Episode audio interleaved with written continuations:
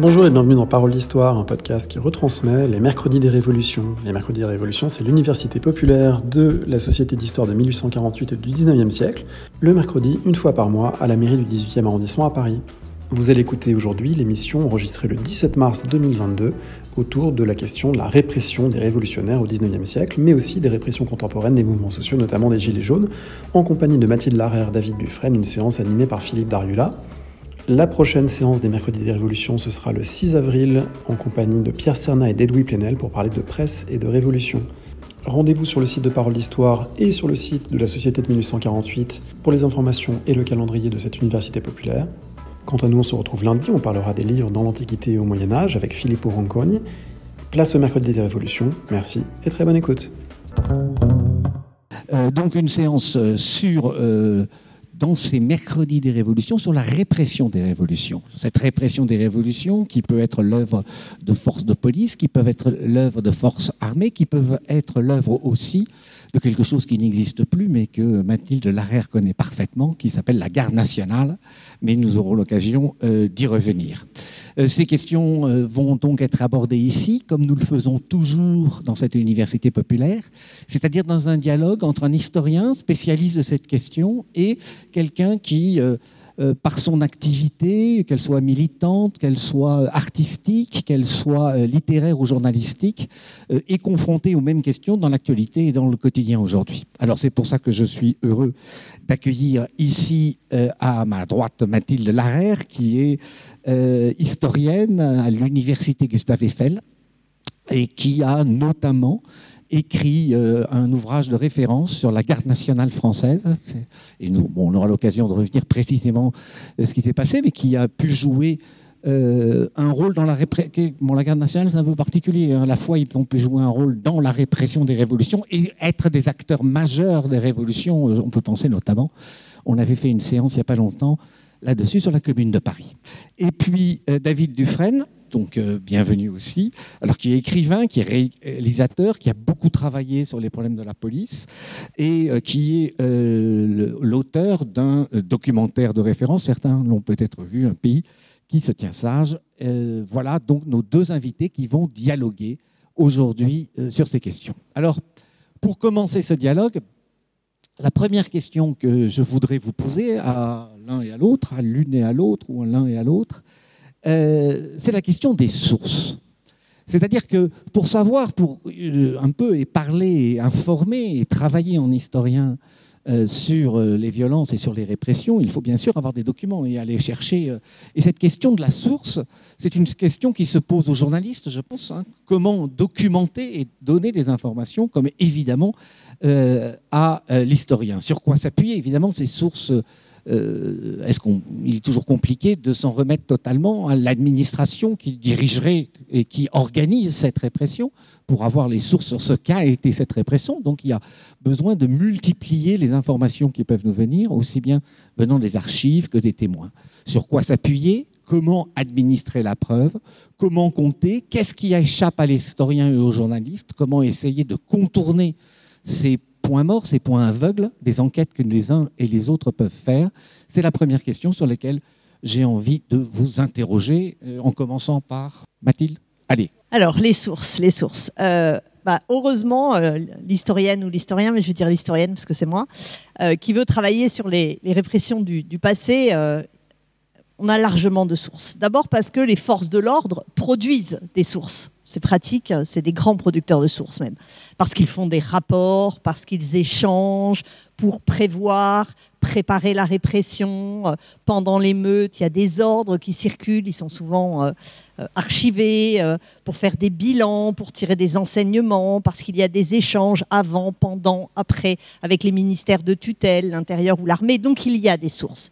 Alors, il y a un petit problème pour le 19e ou la 19e c'est que euh, les incendies de la commune, donc un moment de répression, euh, ont entraîné la destruction de nombreuses archives de la répression.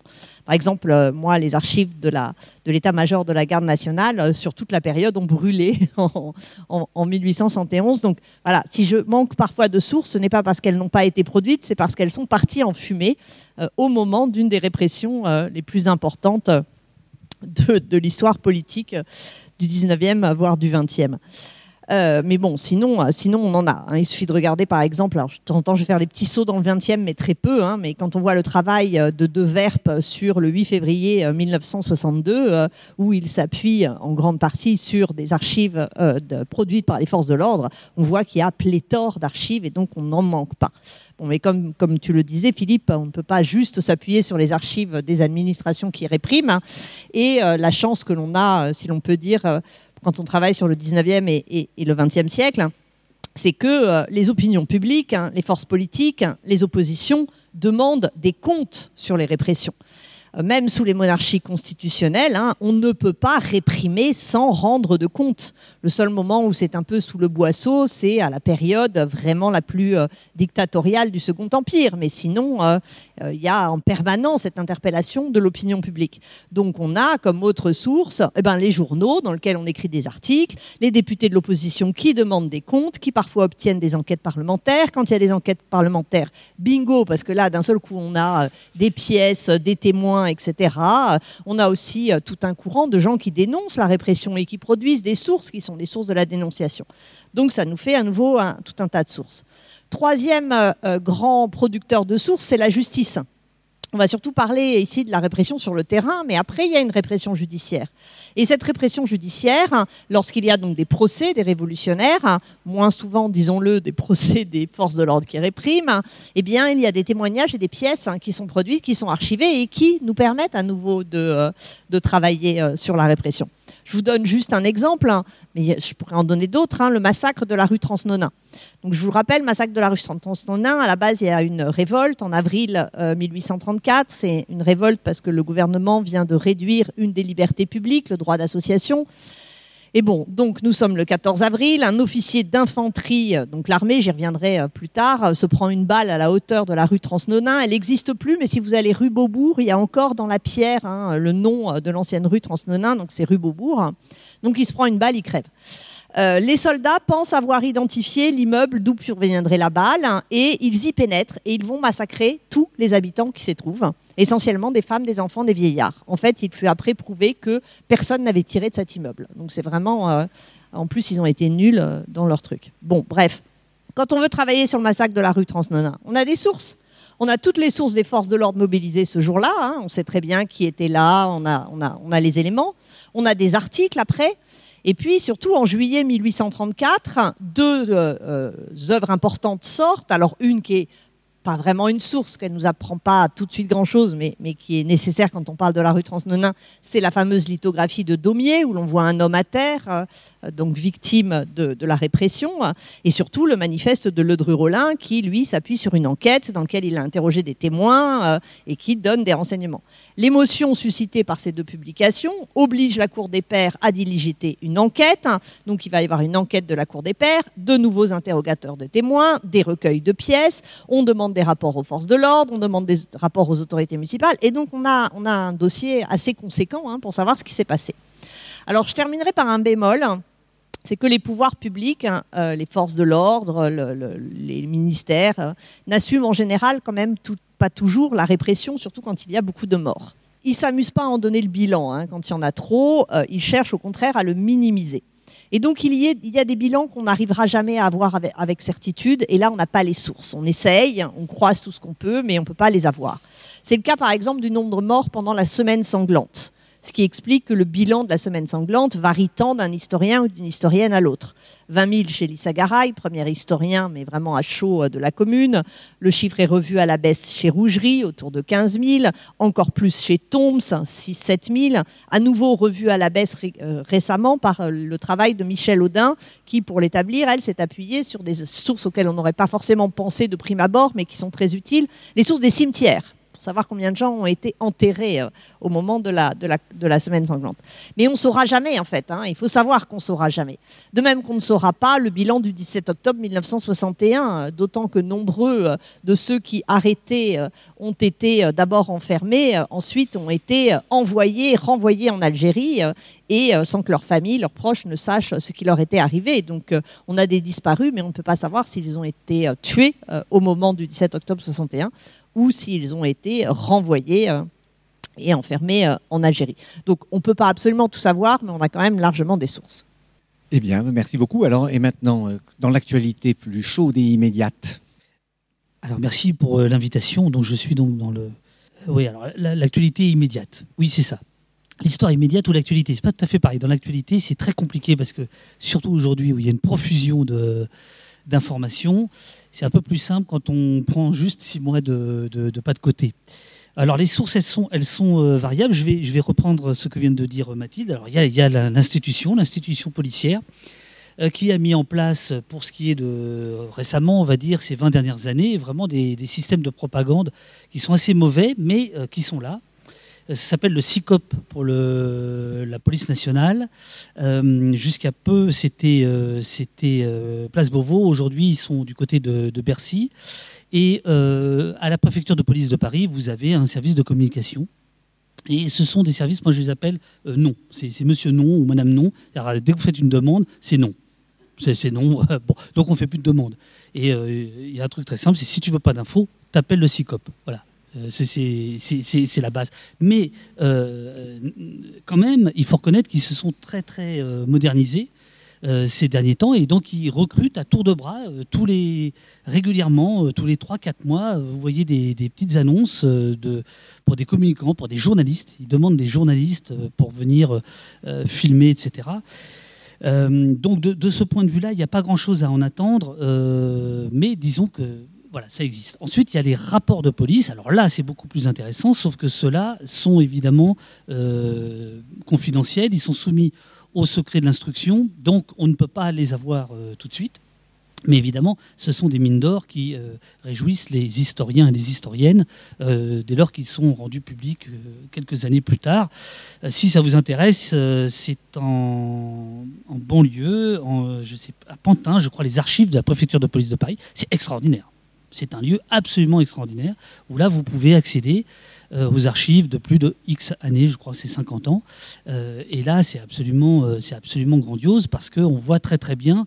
Alors c'est toujours du point de vue policier, c'est souvent du point de vue du renseignement policier, donc il y a un biais, mais c'est vrai, ils, écrivent beaucoup. c'est un, lieu un peu curieux. On pourra en reparler si, ça vous intéresse.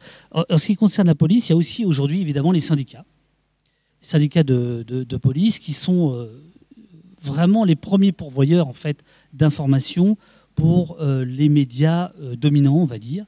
Euh, vous connaissez tous, donc je ne vous fais pas l'article, mais vous, connaissez tous maintenant tous ces syndicalistes de, police qui ont leur ronde serviette sur CNews, sur LCI, etc. Historiquement, c'est extrêmement intéressant parce que, en fait, pendant très longtemps, ils étaient là pour être les courroies de transmission du ministère de l'Intérieur. C'est-à-dire qu'en gros, ils venaient faire le service après-vente du ministère qui, justement, n'était pas doté des services de, propagande dont je parlais tout à l'heure et qui était très content de voir finalement les syndicats euh, venir euh, expliquer euh, comment la police agissait Là, je parle d'une manière générale, mais pour le maintien de l'ordre, c'était particulièrement, particulièrement criant. si vous regardez les, les émeutes de, de, de 2005, ou les révoltes populaires, comme les ont appelés les renseignements généraux de, des banlieues, euh, vous aviez déjà euh, des, syndicats de police qui venaient expliquer ce qui était en train de, se passer. Il se trouve, c'est un autre sujet, mais il se trouve que cette médiatisation des syndicats de police leur a accordé une place extrêmement importante, au point qu'aujourd'hui, des sociologues... Euh, comme Fabien Jobard et d'autres, expliquent que finalement les syndicats de police, je le crois volontiers, ont pris le pouvoir sur le pouvoir. Donc ça, c'est extrêmement important d'avoir ça en tête. C'est-à-dire qu'avant, ils étaient la cour de transmission. Aujourd'hui, ils font un peu l'appui et le botton, y compris sur la, sur la, sur la communication. Et pourquoi ils peuvent le faire? C'est parce qu'ils ne sont pas soumis au devoir de réserve. Car un policier, lui, ne peut pas vous parler normalement. Il est soumis au devoir de réserve. Quelqu'un qui a un mandat syndical il n'a pas ce, devoir de, réserve. Bon, ça, c'est pour les, pour, les, pour les institutions. Euh, la justice, euh, effectivement, euh, alors là, c'est peu dans l'immédiat, sauf les comparaisons immédiates. Si on prend ce qui s'est passé avec les Gilets jaunes, donc il y a eu des arrestations absolument massives, quelque chose de totalement inédit depuis avant 68. Hein, où on a même vu des arrestations préventives, etc. Euh, ce qui était intéressant dans les, comparutions immédiates, c'était de voir comment la machine euh, judiciaire se mettait en marche sur la seule foi de la machine policière, c'est-à-dire sur parfois rien. Mais vraiment rien. Cela dit, les comparutions immédiates, ça vaut pour autre chose que la répression des révolutionnaires. Vous pouvez y aller, hein, c'est un spectacle affligeant qui est, gratuit. Et je, vraiment, si vous ne savez pas quoi faire, allez-y. Vous allez voir comment la justice est rendue en notre nom. C'est terrible. Euh, mais, plus intéressant, il y a euh, alors c'est ce dont tu parlais euh, pour, pour le travail des, des, historiens, il y a les instructions, les enquêtes judiciaires. Alors là, les dossiers d'instruction, c'est absolument une source extraordinaire, puisque on a, quand, quand, c'est bien fait, ce qui est rarement le cas en matière de maintien de l'ordre, donc de répression, euh, quand c'est à charge et à décharge, là, on apprend beaucoup, beaucoup de choses sur les techniques, euh, sur la doctrine, euh, sur le maniement des armes, sur les ordres, sur les consignes, etc. Les, dossiers d'instruction sont absolument des trésors d'informations. Et c'est comme ça que vous entendez régulièrement, plutôt dans une certaine presse, parler d'affaires, euh, parce que bah, justement, par des dossiers d'instruction, euh, on, accède à des, informations qu'on n'a pas euh, directement par les policiers, évidemment. Alors bon, il y a des avocats, évidemment. Bon, les avocats, pendant très longtemps, c'était une profession libérale qui n'avait pas le droit à la publicité, ce qui fait qu'ils aimaient bien parler aux journalistes pour qu'on donne leur nom afin qu'ils aient des clients, etc. Donc il y a un rapport aigre-doux entre journalistes et avocats, ça, vaudrait un colloque entier, euh, mais c'est évident que les, avocats sont parmi les premières sources des, euh, journalistes ou des, chercheurs euh, on va dire, de l'immédiateté. il y a d'autres dossiers auxquels on ne pense pas forcément, qui sont les dossiers de l'IGPN, donc de la police des polices.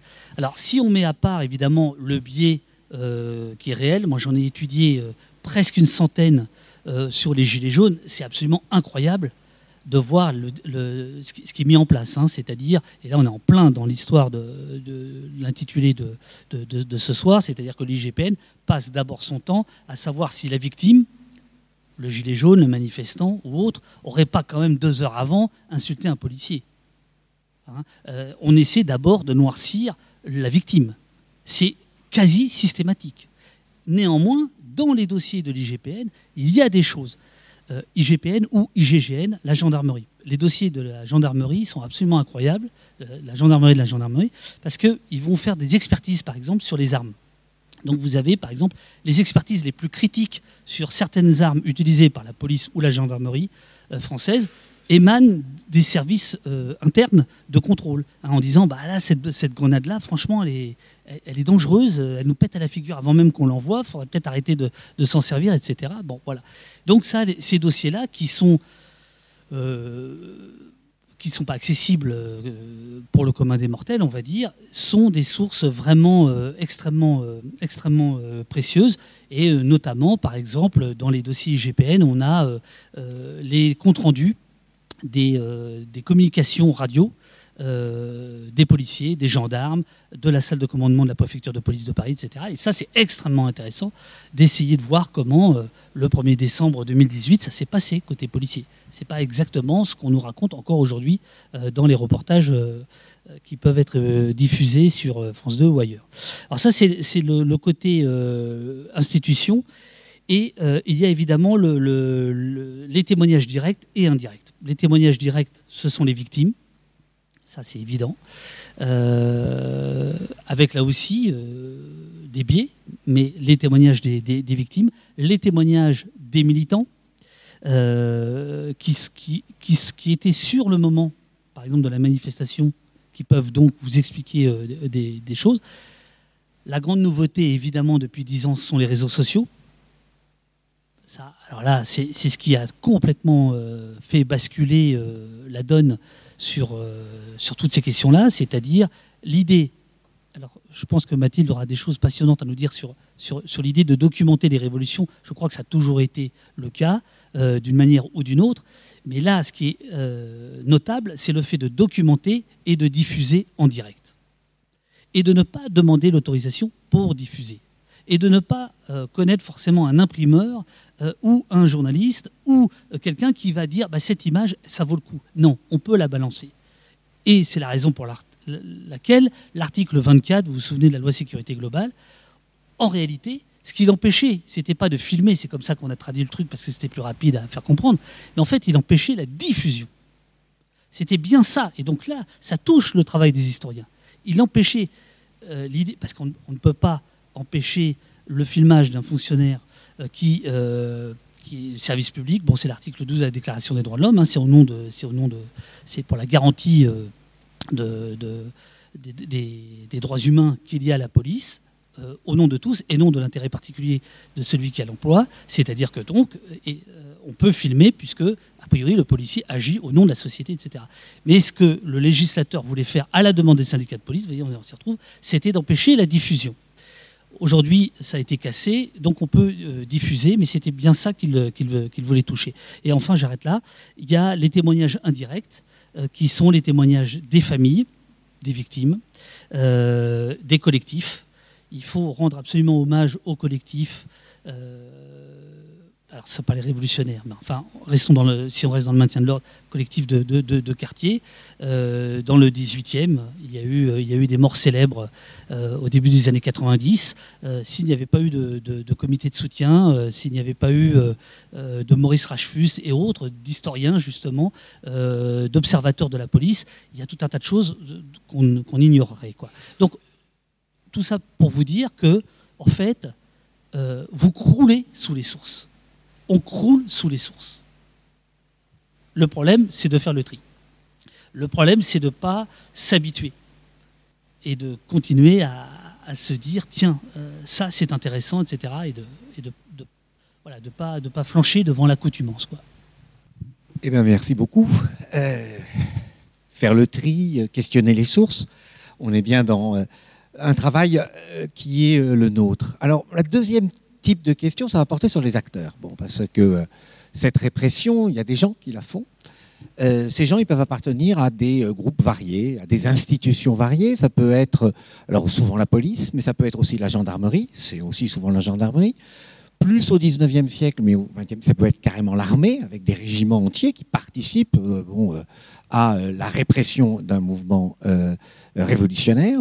Euh, ça peut être des corps spécialisés. Alors on pense toujours, quand on parle de répression, au CRS forcément, euh, mais à d'autres, comment dire, euh, structures. Ça peut être des, aussi avoir eu un rôle. J'en ai fait allusion, y compris par rapport à tes propres travaux, Mathilde, des institutions qui ont disparu, la garde nationale, la garde municipale, qui n'existent plus, mais qui ont pu jouer un rôle de répression et encore une fois aussi euh, des fois un, rôle on, en retrouve dans les deux côtés des barricades de ces institutions lorsqu'il y a des révolutions.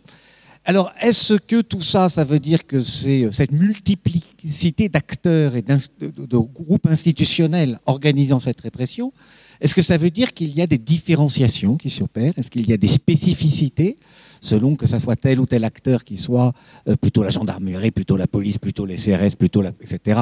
Vous voyez bien. Est-ce qu'il y a des cultures répressives différentes qui existent au sein des forces de l'ordre?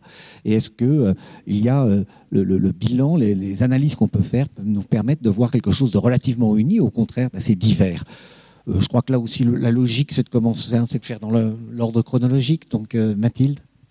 Ouais, l'ordre chronologique, c'est moi.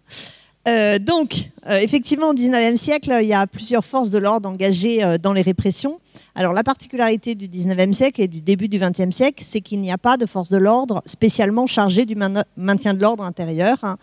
aucune n'est formée, n'est entraînée pour ça. Pour ça, il faudra attendre ce qui prendra ensuite le nom de CRS, hein, mais, mais les années 30. Or, en fait, quand on a des forces de l'ordre formées pour le maintien de l'ordre, pour la répression, elles sont moins violentes ça peut paraître contre-intuitif, hein, mais euh, il vaut mieux dans une manifestation être face à des CRS euh, que face à des policiers, par exemple, hein, et encore plus la brave. Euh, alors, ce type de force de l'ordre n'existe pas au XIXe siècle. C'est la, la particularité. Pour autant, il y a donc plusieurs corps engagés. La spécificité du 19e siècle, et ça continue au début du 20e, hein, c'est que, comme le disait Philippe, l'armée peut être engagée, notamment en cas d'émeute, et l'armée est de loin la plus violente parce qu'elle, elle est au contraire formée au combat. Hein. donc euh, elle, euh, elle, euh, elle, ne fait pas, elle ne fait pas dans la dentelle, c'est le moins qu'on puisse dire.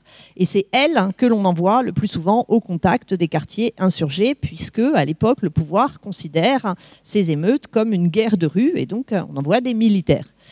Donc c'est là qu'on va avoir les, les, violences les plus évidentes, hein, les principaux massacres du 19e siècle et du début du 20e siècle, c'est l'armée.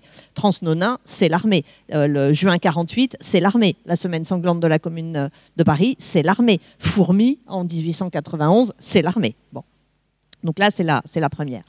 Garde royale, municipale, gendarmerie, hein, le nom change à l'époque, euh, mais en gros, c'est la même structure. C'est toujours euh, c'est des forces professionnelles, c'est des forces encasernées, euh, c'est des forces entraînées, pas entraînées pour un maintien de l'ordre qui, qui, est censé être certes efficace, mais moins brutal. Et donc, ces différentes forces de l'ordre sont aussi particulièrement violentes. La police, alors pas trop au 19e siècle, hein, parce qu'il n'y a, pas a pas les effectifs, hein, un peu plus par la suite, euh, euh, notamment euh, lors de la répression des manifestations à Paris sous le préfet Lépine. J'en parlerai, mais très rapidement, je vais me concentrer sur mon, sur mon 19e plus ancien, on va dire.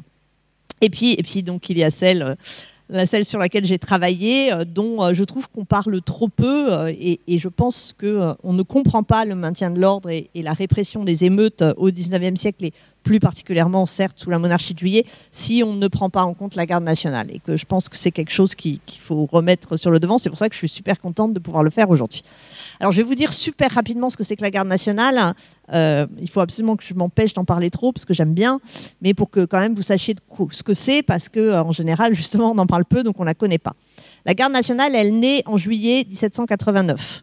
À ce moment-là, on est à la veille de la prise de la Bastille. Paris est agité de troubles sociaux. On a, le peuple, les classes les plus populaires attaquent les stocks de blé, la boulangerie. On a faim. Voilà, il y a des menaces sur les octrois, c'est-à-dire là où on payait les, les taxes à l'entrée de Paris. Dans le même temps, le roi a fait masser des troupes autour de Paris.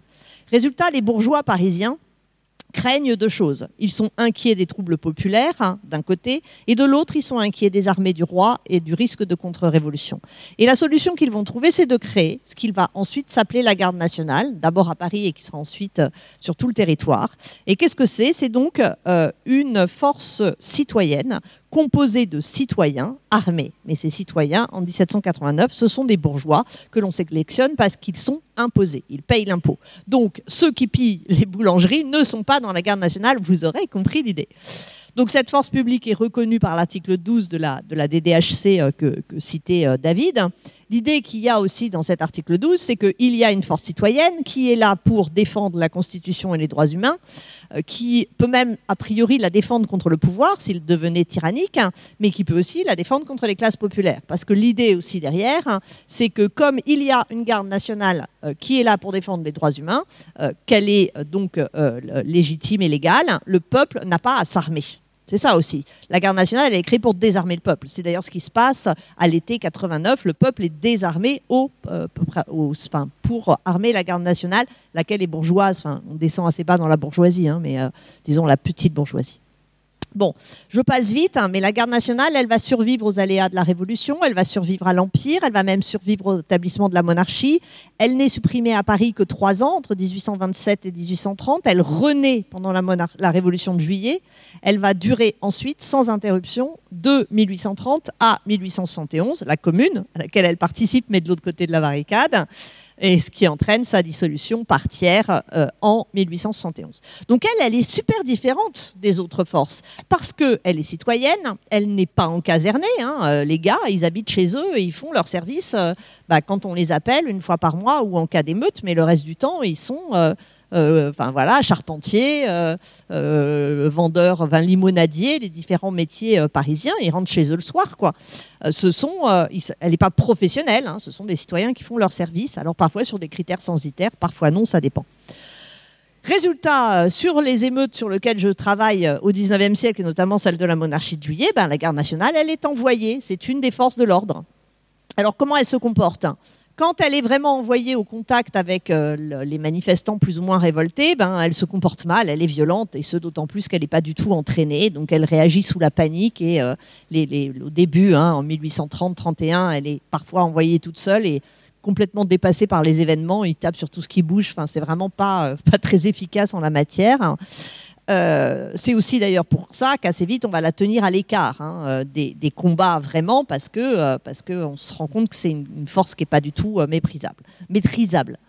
on la tient à l'écart aussi parce que le risque de la garde nationale, la grande angoisse des pouvoirs publics, c'est qu'elle fraternise.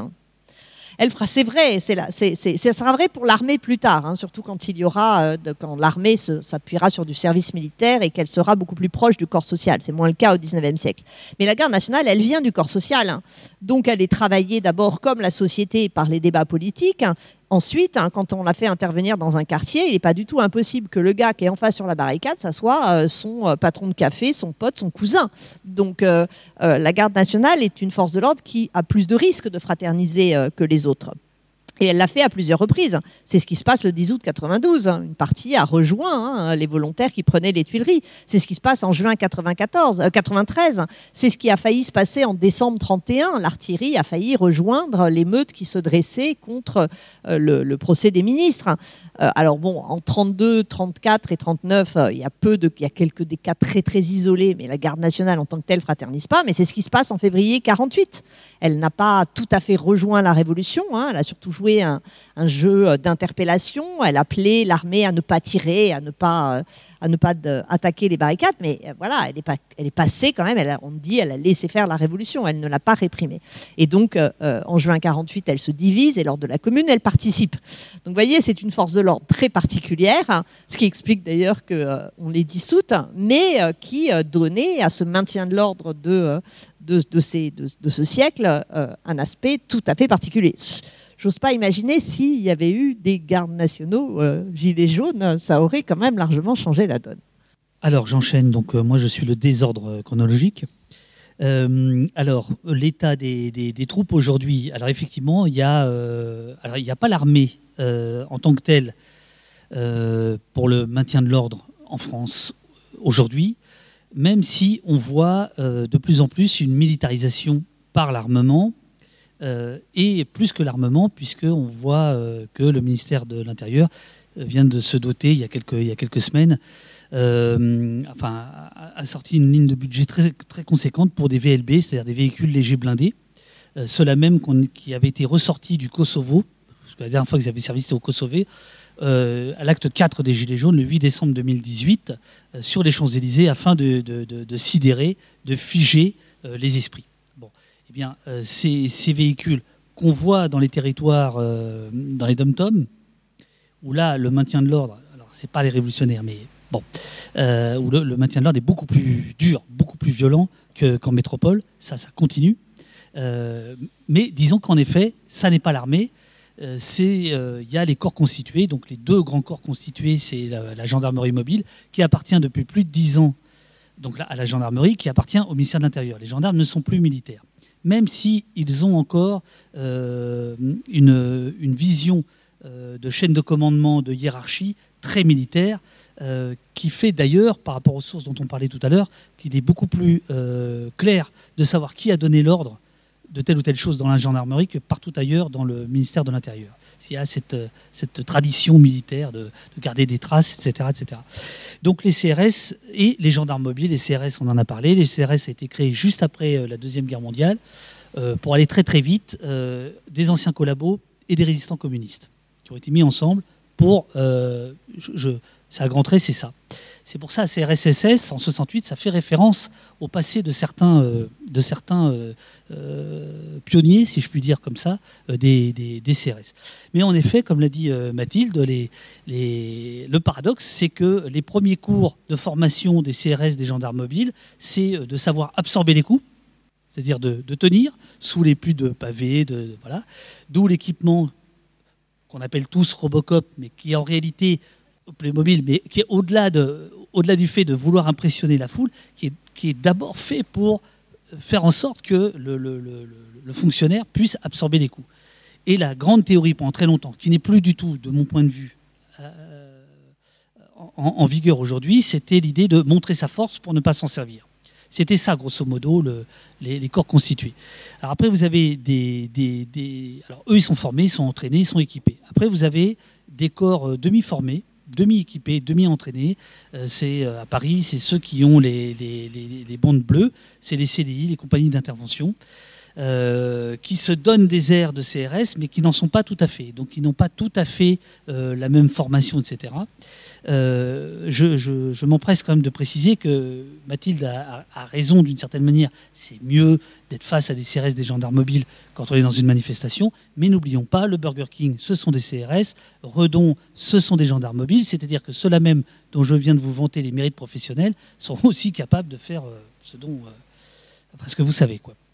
Alors ensuite, il y a, euh, et ça c'est un fait majeur, c'est au milieu des années 2000, c'est l'éruption des bacs euh, dans le maintien de l'ordre. Et alors là, ça, modifie complètement la donne. Les bacs, c'est quoi? Brigade anticriminalité qui vont. Euh, dans l'élément pilote, c'est en Seine-Saint-Denis au tout début des années 70. Brigade anticriminalité, leur raison d'être, c'est le saut de dessus, c'est l'interpellation. Et au milieu des années 2000, je pourrais vous expliquer pourquoi, mais euh, peut-être pas maintenant. Euh, euh, enfin, si, c'est Sarkozy. On peut pas, ça fait toujours plaisir. Pauvre homme, il faut pas l'accabler non plus avec tout ce qui lui arrive, mais c'est Sarkozy qui détricote les CRS en disant en gros, bah, les manifestations à la papa, tout le monde s'en fout, on n'a plus besoin de CRS.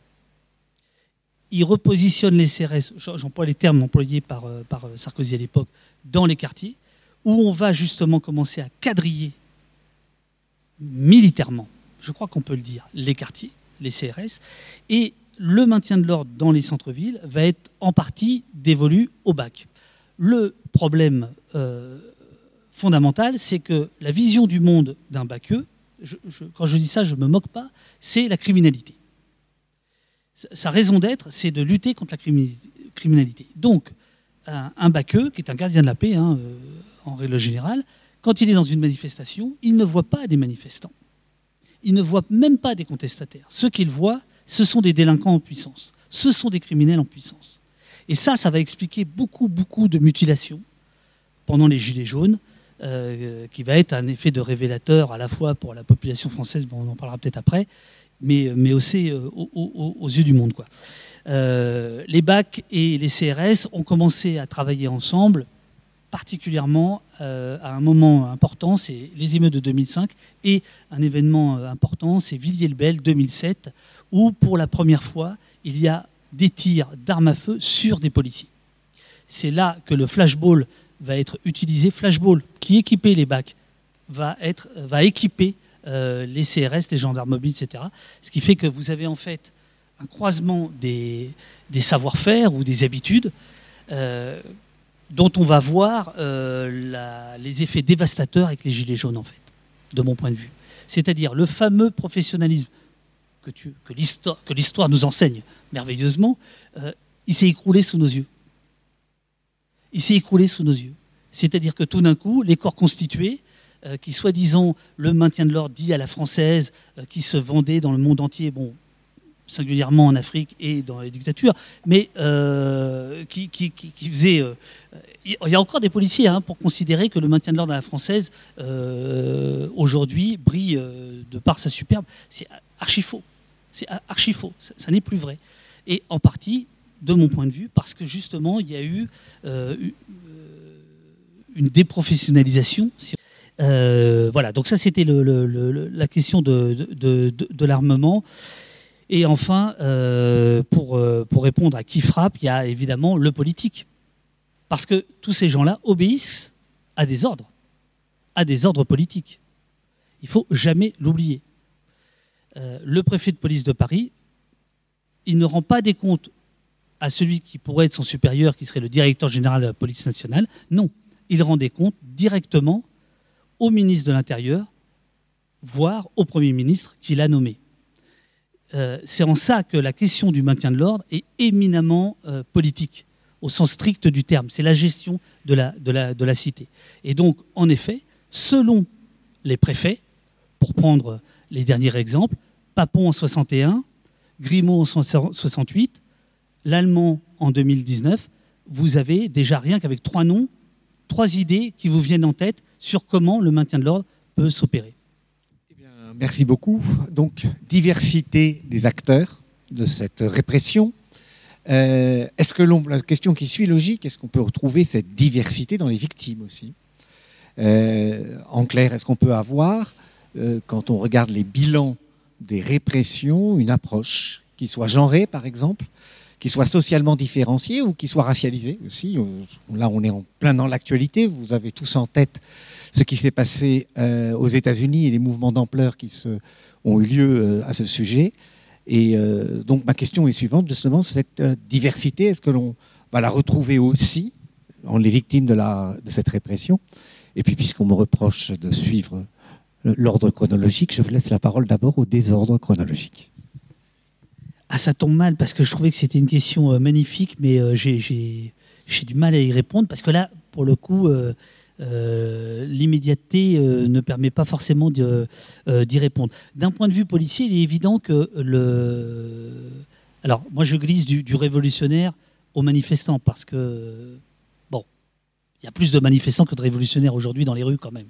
Bon. Pour le policier, il est évident que sa clientèle, c'est le terme qui est employé, va le faire agir différemment. Et par exemple, l'étudiant, ça reste un truc qui passe pas bien. L'agriculteur, ça passe mieux. Euh, donc euh, voilà, c'est des, choses comme ça.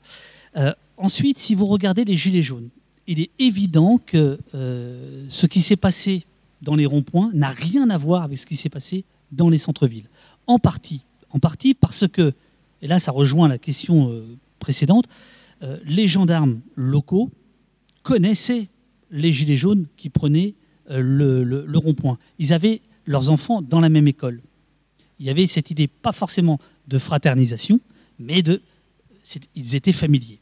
Il y a eu des, ronds-points où ça s'est pas très bien passé, mais dans l'ensemble, ça s'est bien passé. Là où ça a été très dur, c'est à, Montpellier, à Toulouse, à Nantes, à Bordeaux, à Paris, à Lille, grosso modo, où là, il y a eu des affrontements euh, extrêmement durs. Pas au début, pas au. Si vous regardez les, images, il y, en a, il y en a pléthore des premiers actes à Paris, 17 euh, euh, novembre, 24 novembre, actes 1 et 2, ça se passe plutôt, plutôt pas, pas, trop mal. Et notamment, il y a des scènes des Gilets jaunes qui, disaient la police avec nous. Hein, on se souvient de ça. Donc cette tentative de fraterniser en disant mais en fait, on est dans, on est dans la même merde. Pourquoi vous défendez Macron? Pourquoi vous défendez l'ordre dominant alors que vous en êtes autant victime que nous?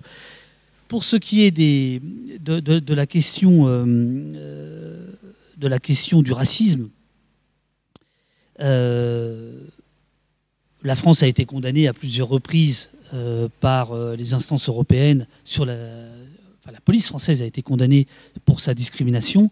Ça ne fait aucun doute. Ça ne fait aucun doute. Alors, la question est de savoir est-ce que le racisme policier est, systémique ou pas? Est-ce qu'il est enseigné dans les écoles de police? Non, il n'est pas enseigné dans les écoles de police. Mais il n'est pas empêché dans les commissariats. Aujourd'hui, vous avez, je, déborde un petit peu, mais euh, vous avez peut-être 10, 15, 20 policiers lanceurs d'alerte qui ont des problèmes considérables. Le plus connu, euh, Amar, Ben Mohamed, euh, celui qui a dénoncé ses collègues au tribunal pour justement leurs injures racistes, etc., il est convoqué, la dernière fois, c'était à 3 h du matin, par l'IGPN. Il avait une audition à 3 h du matin, comme ça, juste comme ça, pour, pour, pour faire chier, quoi. Voilà. C'est ça. donc voilà. Alors, mais sur la question du, du, maintien de l'ordre, c'est plus la question, on va dire, sociale, c'est le public ou la clientèle, pour employer le terme auquel fait face les policiers qu'il y, y, a une différence. Merci beaucoup. Et puis alors, 19e Allez, 19e. Euh, bah, quand on regarde les victimes des répressions du 19e siècle, euh, évidemment, dominent les classes populaires au sens large, hein, en gros le monde de la fabrique et de la boutique, euh, du petit peuple urbain, et les hommes. Mais en fait, ce n'est pas un différentiel de répression, c'est en fait le différentiel d'engagement dans les combats. Euh, donc il ne faut pas confondre les deux. Hein. Quand l'armée prend une barricade, elle ne fait pas le tri. Hein.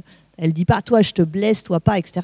Elle, prend et puis elle, donc elle tue ceux qui sont là. Or, qui est là dans une barricade quand elle est prise? Bah, Des hommes, essentiellement, parce que les femmes sont tenues à l'écart des combats au sol. Je dis au sol parce que elles sont souvent euh, dans le combat à balancer des trucs, des immeubles autour, mais, euh, mais au sol, elles ne, sont pas, elles, ne sont pas, elles ne sont pas présentes, elles sont beaucoup moins présentes en tout cas. Donc, euh, euh, c'est pour ça qu'il y a plus d'hommes. Euh, par ailleurs, pareil, dans le combat, sur le terrain, c'est surtout le petit peuple parisien. On sait très bien qu'il peut y avoir des membres de la bourgeoisie qui soutiennent le soulèvement, mais c'est rarement les armes à la main sur les barricades, en tout cas moins, donc ils sont moins nombreux dans les victimes les seuls membres de la bourgeoisie euh, qui vont être victimes, euh, euh, et on retrouve ce que tu disais, David, c'est la jeunesse de la bourgeoisie, la jeunesse étudiante. Hein, 19e siècle, c'est 0,5% d'une classe d'âge hein, qui arrive dans l'enseignement supérieur, et c'est essentiellement les, enfants des les fils d'ailleurs des, élites hein, fortunées. Donc comme il participe aux émeutes, hein, je ne vais pas vous refaire Jean-Claude Caron, euh, la, jeunesse romantique, etc. Mais euh, voilà, ils sont aussi euh, victimes. ils sont pas, ils sont moins nombreux que les autres parce qu'ils sont aussi moins nombreux à être engagés parce qu'ils sont pas très nombreux sur le terrain, mais, ils sont victimes. C'est aussi pour ça que la rue Transnonain, le massacre, a choqué, parce que là, les victimes étaient différentes. Là, c'était des femmes, hein. là, c'était des vieillards, là, c'était des enfants. Mais justement, ce n'est pas un combat, c'est une répression qui a dépassé le moment du combat. En revanche, euh, donc voilà, donc on ne peut pas dire grand-chose non plus sur le 19e siècle, c'est normal en fait, le différentiel il n'a rien à voir avec la répression. Euh, en revanche, alors c'est n'est pas exactement notre objet, mais le différentiel va se jouer dans la répression judiciaire, ça évidemment, hein, qui correspond de toute façon aux logiques générales d'une justice de classe et d'une justice de genre. Les interpellés de classe supérieure, mieux défendus, ont plus de chances de s'en sortir que euh, dans les différents tribunaux euh, qu'ils soient militaires ou pas. Enfin, il y en a plein, il y a plein de façons différentes de juger les révolutionnaires. Ce serait carrément un autre truc à faire hein, pour une autre fois. Euh, mais euh, mais bon, et pour les femmes, je vous prendre l'exemple de la commune qui a été bien travaillée. Hein. si vous voulez savoir des choses sur les, inculpés, il hein, faut aller regarder les, sites absolument magnifiques établis par Jean-Claude Farcy sur les inculpés de juin 48 et de la commune qui sont vraiment extraordinaires. Il y a eu plus d'hommes arrêtés que de femmes après la commune. Bon, c'est normal, il y avait plus d'hommes sur le terrain. Il y a plus de femmes qui ont bénéficié de non-lieux. Alors ça s'explique parce qu'en fait la police elle avait tissé tellement large qu'elle avait pris des femmes qui avaient absolument rien à voir avec euh, la commune et notamment elle avait arrêté toutes les prostituées puisque elle avait des fichiers des prostituées donc elle allait toutes les chercher et elle les a arrêtées. Donc il y a beaucoup de femmes arrêtées qui avaient rien à voir avec la commune, d'où le fait que les femmes ont plus bénéficié de non-lieux que les hommes, pas parce que la justice aurait été plus clémente. Ensuite, là où on voit qu'il y a un différentiel de genre et qu'il est en défaveur des femmes, les femmes ont attendu beaucoup plus longtemps que les hommes à être jugées. Les hommes sont, passés plus vite euh, devant les tribunaux. Elles, elles ont croupi, la moyenne c'est huit mois dans les prisons, où elles étaient par ailleurs particulièrement maltraitées et parfois violées, hein, même si là les sources ont tendance évidemment à manquer. Euh, les femmes, euh, il n'y a, pas de femmes exécutées hein, lors des condamnations à mort, euh, eu égard à leur sexe, ça c'est un, fait. Mais en revanche, les femmes, une fois les non-lieux écortés, ont été jugées plus sévèrement que les hommes. 11 pour, 13% des femmes qui ont été jugées, donc qui n'ont pas bénéficié de non-lieux, ont été condamnées aux travaux forcés contre 2,3% des hommes qui sont passés devant les tribunaux. 13% des femmes à la condamnées à la déportation dans une enceinte fortifiée contre 11% des hommes. Donc euh, les femmes ont été plus sévèrement condamnées parce qu'on leur a reproché la double transgression, qui était la transgression de l'ordre social et politique d'un côté, comme les hommes, mais en plus, ce qui était inacceptable à l'époque, la transgression des sexes, avec ces femmes qui se sont engagées euh, politiquement et sont sorties de la place qui, vu les gens de l'époque, devait être la leur, à savoir le foyer. Alors le différentiel, il est plus intéressant à étudier pour la fin du 19e siècle lorsqu'on regarde les répressions euh, de la fin du 19e siècle, par exemple celle de Paris euh, euh, dans les années du 19e et du 20e siècle, quand c'est dans les mains du préfet Lépine, la répression est bien plus violente quand il s'agit de classes populaires et d'ouvriers. Le mouvement ouvrier est plus réprimé que les autres. Euh, on, le voit par exemple, euh, en 1905, le préfet Lépine euh, doit, est confronté à des émeutes d'une nature nouvelle, hein, celle qui relève de la querelle des inventaires, donc la conséquence de la séparation de l'Église et de l'État. Dans les émeutes de la querelle des inventaires, vous avez tout un tas de femmes hein, et vous avez aussi des classes supérieures eh bien là, il va faire beaucoup plus gaffe dans la répression et c'est un truc qu'on aurait pu en parler avant. Il va à ce moment-là non pas inventer mais utiliser pour la deuxième fois une arme qui semble impressionnante mais qui est en fait beaucoup moins létale, le canon à eau. La première fois qu'on a utilisé, enfin la deuxième fois, parce que la première fois c'est avec ma garde nationale, mais je ne vais pas rentrer dans les détails. La deuxième fois qu'on l'utilise, et cette fois ça marche, parce que la première fois, cet imbécile de Lobo, il n'a pas mis d'eau dans les camions, alors forcément ça n'a pas marché beaucoup. Mais là, il l'utilise. Et en fait, c'est vaut mieux hein, se prendre de l'eau, je vous assure qu'un LBD, il n'y a pas photo, hein, on est mouillé, voilà, au pire on a la crève, quoi. Mais euh, ça, ça peut faire mal aussi, mais enfin c'est moins dangereux que, euh, quand il balance tout le reste. Hein. Eh bien, c'est contre ces manifs très particulières qui étaient celles de la querelle des inventaires. Euh, de façon générale, fin 19e, hein, la répression la plus dure, c'est celle qui est contre le mouvement ouvrier et les grèves. Et l'autre tendance très lourde, tu en parlais David, mais je voudrais y insister, la répression la pire, elle est toujours contre euh, les révolutionnaires ou les manifestants des colonies, ou des colonies rebaptisées territoires d'outre-mer euh, après la Deuxième Guerre mondiale. Au XXe siècle, les répressions les pires sont en Algérie, 8 mai 45, en Guadeloupe, mai 67, ou quand c'est sur le territoire métropolitain, quand ce sont des questions coloniales qui sont en jeu. Donc les pires manifestations, c'est évidemment le 17 octobre 61, comme en plus ceux qui manifestaient étaient décolonisés, ou février 62, ou le 14 juillet 1953. Euh, mais euh, donc là, il y a vraiment un différentiel très très net, euh, mais qui est souligné par tous ceux qui travaillent là-dessus. Bon ben, merci beaucoup. Alors, passons à la quatrième question la répression, elle existe comme dans l'événement de la répression, mais elle existe aussi par le récit et par tout ce qui va être construit en aval euh, de l'événement. Et donc, euh, la question du traitement de la violence d'État est aussi la question que je voudrais maintenant que nous abordions.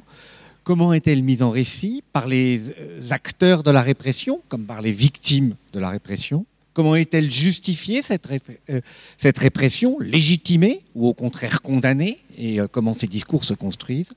Et à partir de là, bien sûr, poser la question de la légitimité de cette répression, euh, qui induit les questions de savoir ce que l'on entend par les termes d'ordre et de désordre, de légitimité de l'activité dans ce domaine, et alors c'est euh, la question que j'aimerais maintenant que l'on aborde d'un point de vue historique et d'un point de vue alors plus dans euh, l'actualité et l'histoire immédiate.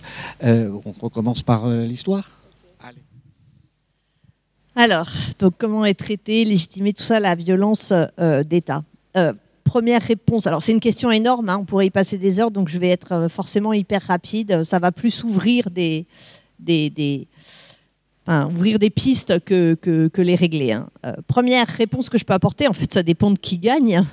C'est-à-dire que euh, après 1830, hein, la Révolution l'emporte. Les forces de l'ordre, hein, qui étaient les forces de l'ordre de Charles X, hein, qui avaient réprimé la Révolution de Juillet, et eh ben là, elles sont démonétisées, elles sont dissoutes. Les ministres sont traduits euh, en justice lors d'un procès en décembre. Et à l'inverse, ce sont les vainqueurs de Juillet, pourtant des révolutionnaires, qui s'en sont pris à des monuments publics. Euh, bah là, ils sont honorés, pensionnés et bientôt enterrés sous la colonne de Juillet.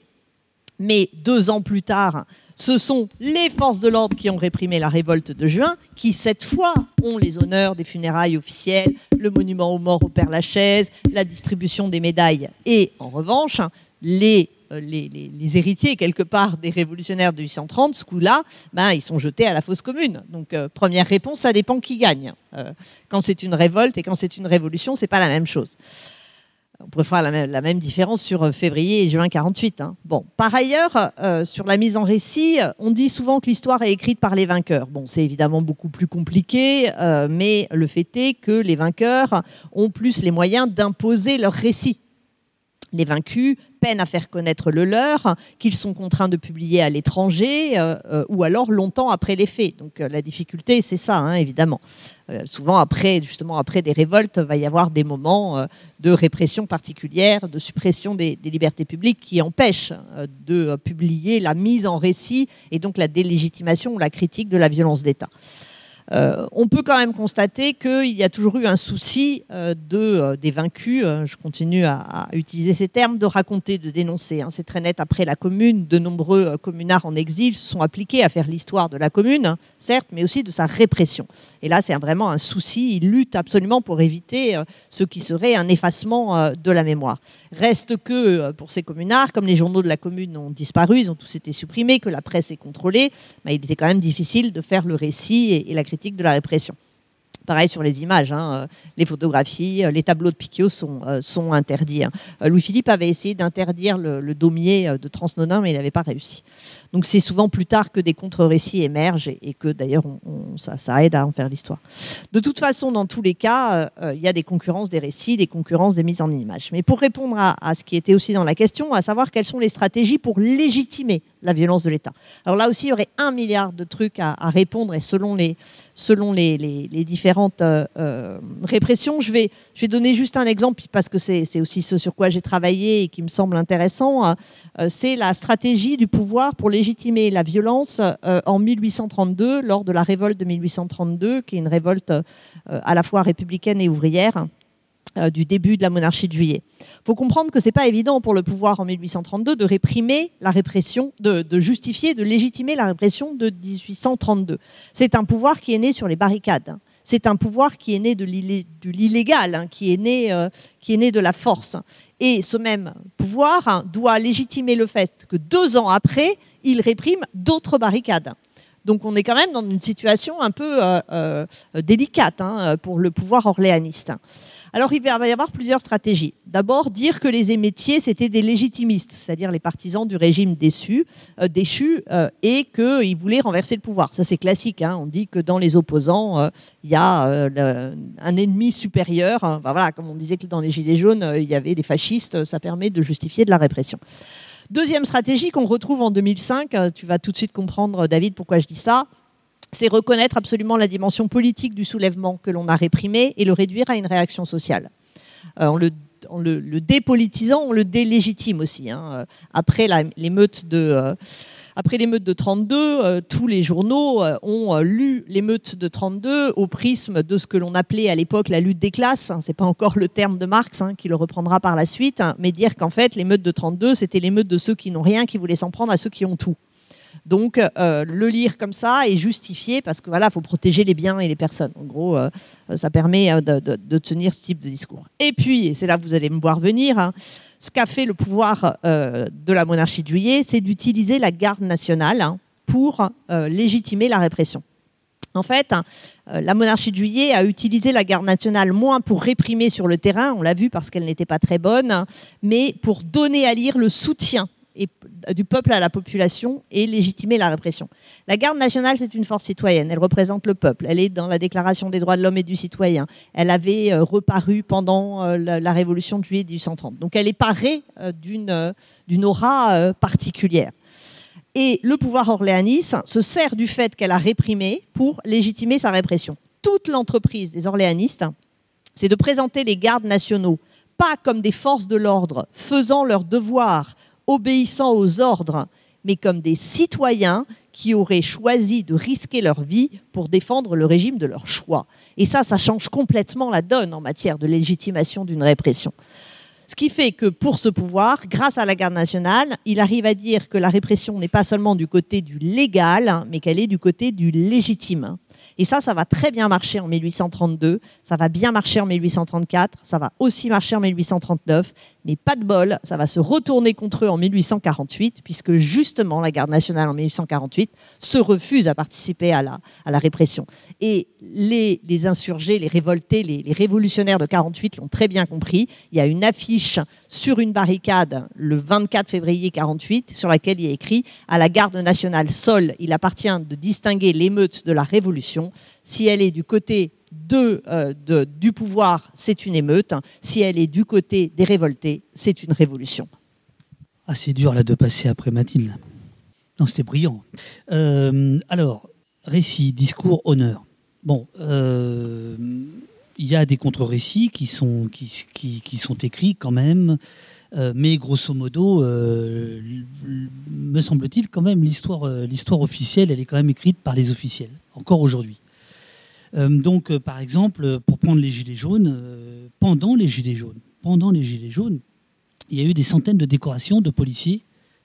Et parmi ces centaines de décorations, il y avait des policiers qui étaient mis en cause gravement dans, dans, des, dans des affaires de violence policière faites à des, manifestants. Donc ça, c'était une façon de signer et de persister de la part du, de, de l'État en disant ben, non, non, on assume, on assume les mutilations, puisqu'on va décorer euh, des, policiers au moment même des, événements.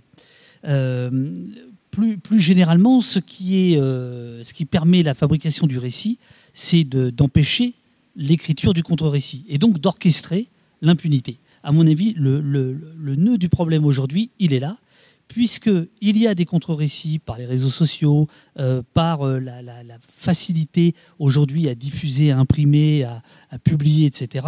Donc ça, échappe finalement. Donc ces témoignages existent, ces contre-récits existent, mais pour qu'ils n'aillent pas jusque euh, un problème interne entre les services de police, ben, il, faut, il faut préparer l'impunité. Et là, pour ça, il y a des services dont c'est le travail. Je rappelle l'éditorial de Mme Brigitte Julien, l'actuelle présidente de, l'IGPN, il y a deux ans. Son éditorial, c'était de dire que la mission première de l'IGPN, c'était de valoriser l'image de la police. C'est son éditorial. C'est comme ça, vous pouvez le retrouver. Hein.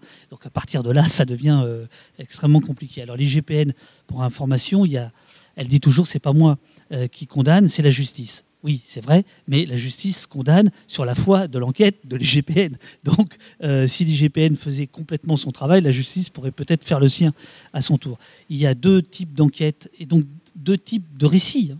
Euh, il y a les enquêtes administratives qui peuvent être euh, un, peu, sévères et il y a les enquêtes judiciaires qui, parce qu'elles elles amènent potentiellement des condamnations beaucoup plus graves, de mon point de vue, les enquêtes IGPN judiciaires, sur le volet judiciaire, sont euh, nuls et non avenus. Je prendrai par exemple euh, l'enquête qui a concerné euh, ce haut responsable CRS de la préfecture de police de Paris, celui-là même, vous en souvenez peut-être, qui avait tabassé une manifestante qui marchait, qui avait les bras en l'air devant un McDonald's pas loin de la place de la République, Mélanie Ngold-Gaham. On a appris lors de l'audience que donc l'audience c'est l'écriture de l'histoire. C'est finalement le verdict. Hein. C'est à ce moment-là qu'on écrit les choses. On apprend quoi? On apprend que l'IGPN n'a pas entendu la victime. Très bien. Et ensuite, la justice va être rendue et va considérer que euh, le policier, quand il dit qu'un manifestant qui lève les bras et qui marche, on sait ce que ça veut dire, c'est une tactique pour empêcher la manœuvre policière, c'est quelqu'un de dangereux, donc on peut le tabasser. Il a été acquitté. Ça, de mon point de vue, c'est du récit. Ça, c'est du récit. C'est du récit concret. Parce que cette personne-là, euh, son nom m'échappe, mais vous le retrouverez assez facilement, c'est le numéro 2 de la délégation générale des CRS à la préfecture de police de Paris. Ça veut dire quoi? Ça veut dire qu'il est le, deuxième responsable des compagnies de CRS quand elles sont en action dans Paris auprès du préfet. Donc c'est pas pas un petit gars de quartier quoi. C'est pas ça. Euh, alors il y a aussi tout l'aspect culturel, évidemment. Là, de ce point de vue-là, même si ce n'est pas de la répression de maintien de l'ordre, l'affaire Bac Nord est, très très intéressante. Euh, ce film qui se base sur une histoire vraie, plus que ça, qui se base sur le livre d'un policier qui avait été euh, mouillé dans une affaire, il sera acquitté par ailleurs, euh, donc vous connaissez l'histoire. Bon, ce film-là, il, il, va faire plus de 1 million d'entrées. C'est colossal. Ça, c'est du récit. TF1 récemment, vous avez peut-être entendu parler de ça, alors je suis désolé pour, euh, pour l'auteur, avec qui je me suis un peu chamaillé. J'ai plus le nom de son dessin animé, enfin c'est un dessin animé qui a l'air d'être très important. Euh, on, a appris, parce qu'un un fan a vérifié un épisode qui est passé il y a quelques jours sur TF1, a vérifié euh, la version anglaise qui durait trois minutes de plus. Donc il s'est dit, comment ça se fait? Il a regardé la version française. La version française, c'était un, contrôle RATP qui tourne mal, avec des flics qui arrivent, et ça, tourne mal. TF1 a coupé. Ça, ça s'est passé il y a quelques jours. TF1 a le droit de couper. Mais on a le droit d'en parler aussi. Ça, c'est le récit. Ça, c'est le récit. Et je, trouve hein, que l'industrie culturelle, pour aller très vite, a quand même une grande, grande responsabilité sur ces questions-là. Si on regarde par exemple le, cinéma américain, depuis les années 70, euh, il, raconte la corruption au sein de la police, il raconte les, méfaits. C'est très très rare, euh, dans le, par exemple dans le, dans le, dans le cinéma euh, français. Et puis enfin, le récit, c'est le politique. Et là, on a un cas d'école, c'est Emmanuel Macron. En effet, j'invite les historiens que, que vous êtes à vous pencher sur le discours euh, euh, des vœux d'Emmanuel Macron, 31 décembre 2018, où il s'en prend aux factieux, aux séditieux, aux antisémites. C'est un discours complètement habité, mais sidérant. Je vous assure, il est sidérant. Celui-là est celui du 1er décembre 2018, euh, quelques jours avant. Et ce sont des termes plutôt rares, enfin, je veux dire, et qui, qui ressurgissent tout d'un coup dans le, dans, le, dans le discours et qui marquent les choses quand même, hein, parce que à ce moment-là, ce que le récit qui est raconté, qui, est raconté en direct sur euh, CNews, LCI, bon, il y a des gens qui regardent ça, ils en font même leur profession, c'est étrange comme. Enfin bon. Euh, c'est ça, c'est de vous dire, euh, les révolutionnaires euh, veulent le pouvoir, euh, ils, ils, veulent, ils, veulent, ils veulent la peau de Macron, etc. Enfin, revoyez les discours des, des, chaînes d'infos. Il faut juste leur rappeler deux choses. Un, il n'y a pas eu d'armes à feu sortie pendant les Gilets jaunes, pas une seule. Et l'Arc de Triomphe, ça n'est pas un lieu de pouvoir.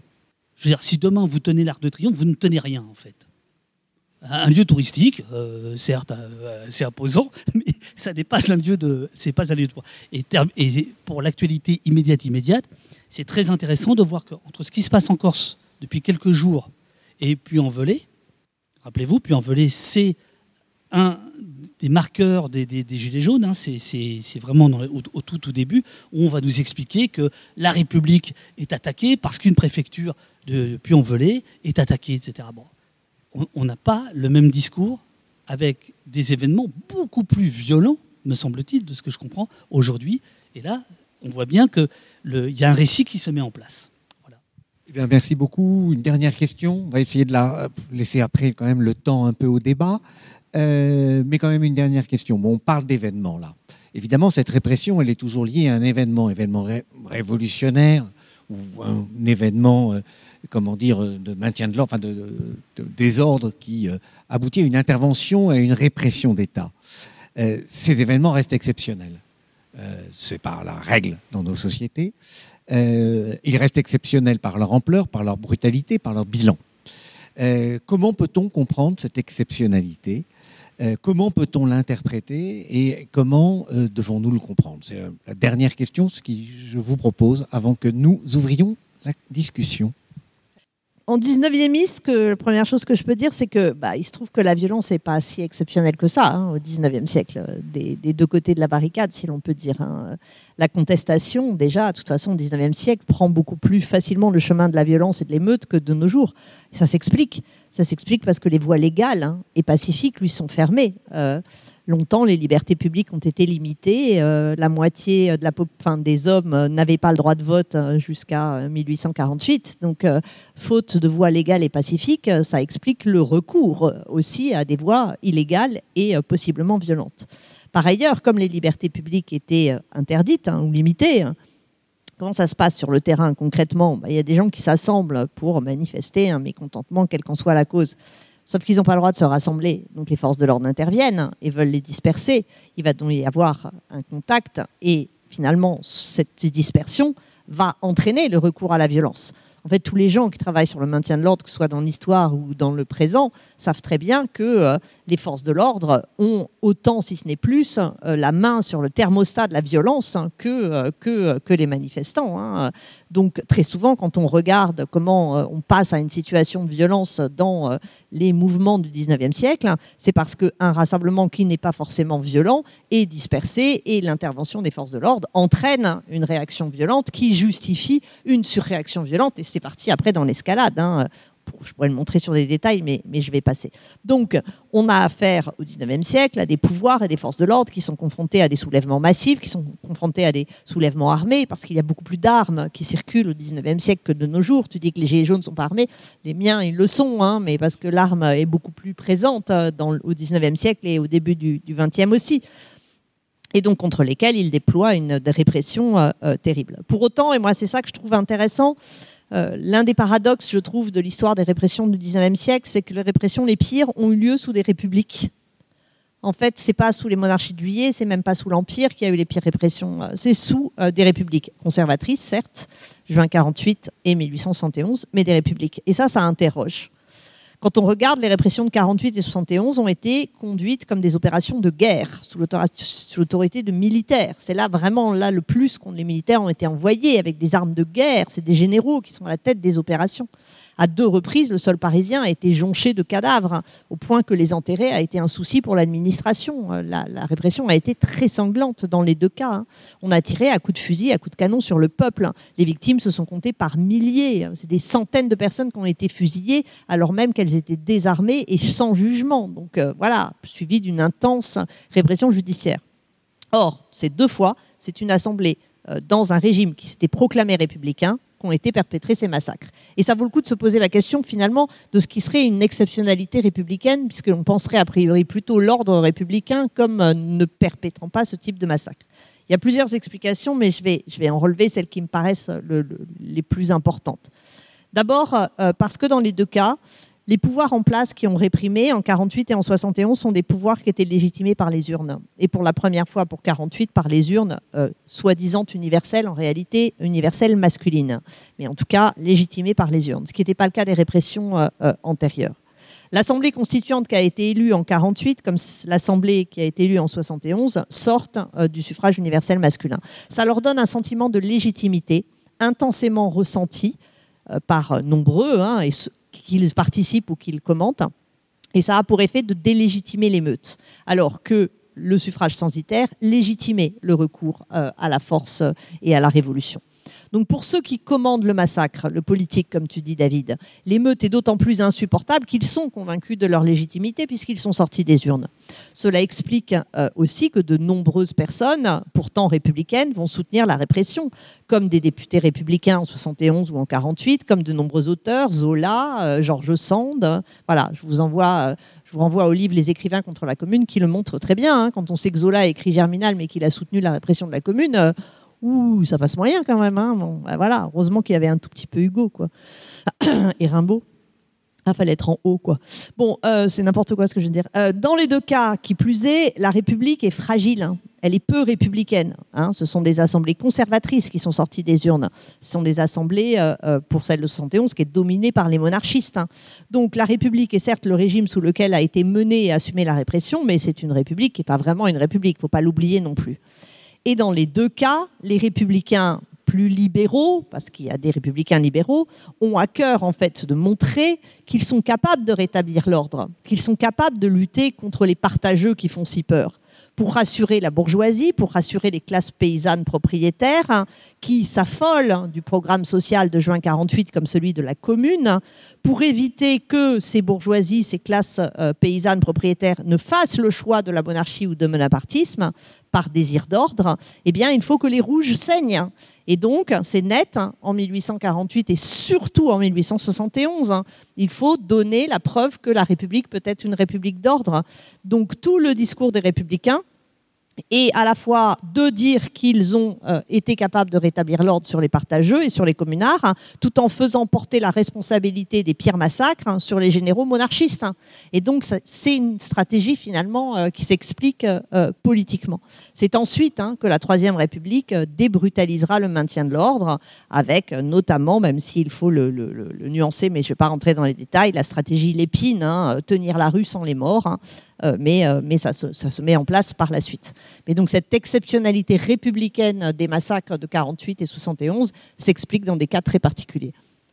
Je suis sûr qu'on pourrait débattre, hein, mais je vais vite. Alors je, reprends ce que, ce que tu as dit, euh, c'est que la, pire des répressions était sous les, sous les régimes républicains. Bah, D'une certaine manière, si on, on, pense aux Gilets jaunes, une des surprises, c'était de se dire qu'on n'avait pas vu un mouvement qu'on peut qualifier de répression, aussi fort depuis au moins 68 sur euh, la métropole, sous un gouvernement qui s'était vendu, enfin sous, un, chef d'État qui s'était vendu comme centriste. C'est-à-dire que grosso modo, euh, la police qu'on a, a vue à l'œuvre, c'est une police dont on aurait pensé qu'elle aurait pu agir comme ça sous Pasqua, par exemple. Et sous Macron, ça a été un premier effet de, un premier effet de surprise. Ce qui me fait dire, peut-être que, j'espère que je ne te trahis pas, ce qui me fait dire qu'en réalité, la police, et ça je, fais aussi référence aux, travaux d'Olivier Filleul, de Fabien Jobard, de Sébastien Rocher, etc., euh, la, police défend avant tout le régime qui est en place. Là-dessus, il ne faut pas se tromper. Et c'est le débat sur lequel Valérie Pécresse, Zemmour et tous veulent nous amener sur la police républicaine. Si vous critiquez la police, vous critiquez la République, vous êtes anti-républicain. Euh, d'une certaine manière, on peut tout à fait retourner la, chose en disant non, c'est justement parce que je suis républicain que j'aimerais que la police soit au service de la République et non pas de forcément n'importe quel ordre. On a vu très peu de démissions euh, chez les policiers euh, quand l'État français, sous, enfin, quand Vichy est arrivé. Très peu. Les policiers de 1939, en 1940, ils sont restés policiers. Ça, je crois que c'est absolument important de l'avoir en tête, ce qui ne veut pas dire qu'il n'y a pas des républicains convaincus dans la police, ça c'est clair, mais je pense qu'il ne faut pas se leurrer sur cette idée de, police euh, républicaine. Voilà, ça c'était pour, pour, pour, répondre. Après, il y a euh, la, question de la police nationale euh, qu'il faut aussi, là c'est encore Vichy, qu'il faut avoir en tête. La police n'est nationale que depuis 1941 et dans d'autres pays, elle n'est pas nationale. En Suisse, elle est cantonale. En Allemagne, elle est régionale. Aux États-Unis, euh, c'est des shérifs, c'est des comtés. Alors, ça ne veut pas dire que c'est meilleur hein, pour autant, mais le rapport est tout à fait autre, et notamment pour la question des manifestants des révolutionnaires, puisque euh, quand on est face à un policier en France, on est face à l'État. C'est écrit derrière, police nationale. Donc ça, ça, je crois que ça, ça rend les choses assez exceptionnelles, en fait. Et pour ce qui a été des, des, Gilets jaunes, je pense que ça a été comme un phénomène d'épiphanie, de révélation. D'abord pour les victimes, pour les mutilés, il faut toujours rappeler, cinq mains arrachées, 30 éborgnements. Madame Zineb Redouane, Steve Mayakaniso, n'est pas un gilet jaune, mais c'est les mêmes policiers qui sont à l'œuvre et qui vont agir de la même manière de Loire à Nantes que quelques heures auparavant euh, dans le centre-ville de, Nantes, il va y avoir un effet de révélation, de prise de conscience par une partie euh, des, Gilets jaunes. Il y a aujourd'hui des romans qui sortent, des, euh, écrits qui sortent, où on voit ça apparaître très très fortement. certains gilets jaunes qui étaient, disent-ils, pour la police, qui croyaient en la police, en partie parce que le récit, question numéro 4, qui leur était raconté, c'était euh, bah, c'était M6. Eux, ils avaient une vision de la police, c'était Bernard de la Villardière, quoi. Et tout d'un coup, c'est autre chose qui est, qui, apparu.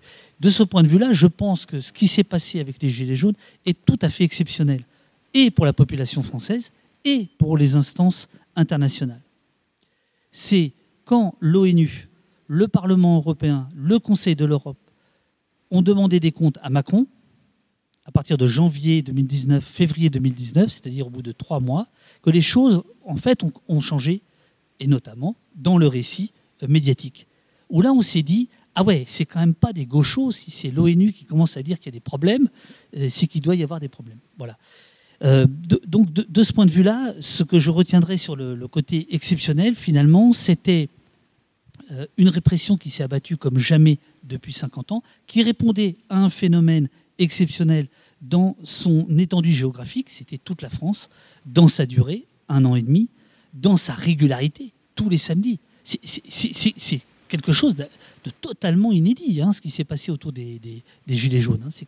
Euh, en tout cas, euh, oui, c'est inédit. C'est complètement euh, inédit. Et face à ça, il y a eu une répression extrêmement féroce. Et tout ça a créé quand même une révélation pour tout le monde, au point que ces questions-là sont encore d'actualité, là où d'ordinaire, la répression, elle a lieu, puis on l'oublie.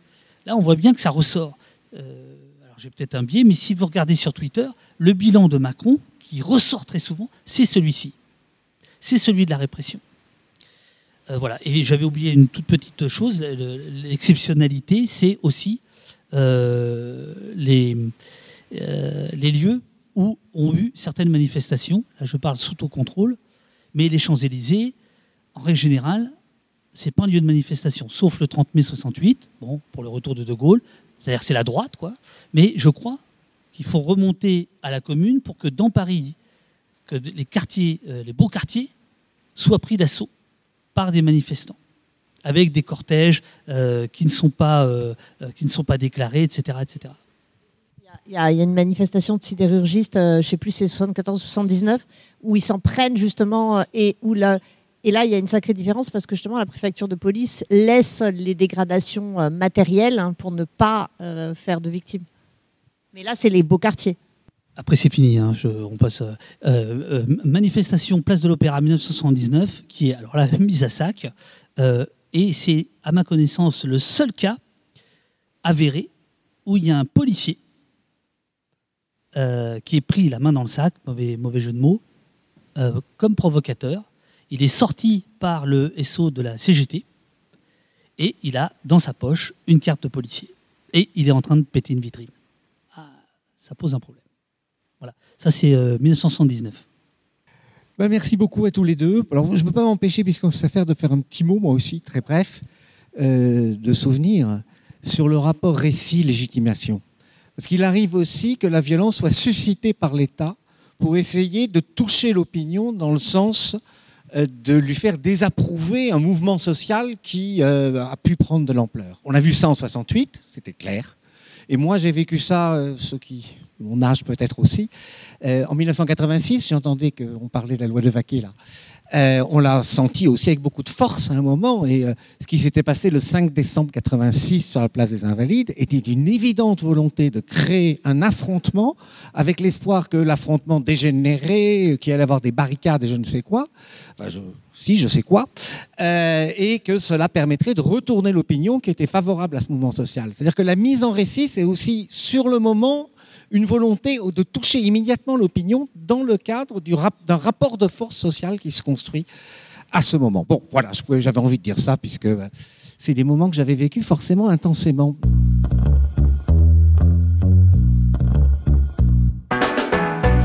Merci de nous avoir écoutés. Rendez-vous sur le site www.paroledhistoire.fr pour toutes les informations sur le podcast, pour vous abonner, écouter ou télécharger les autres émissions.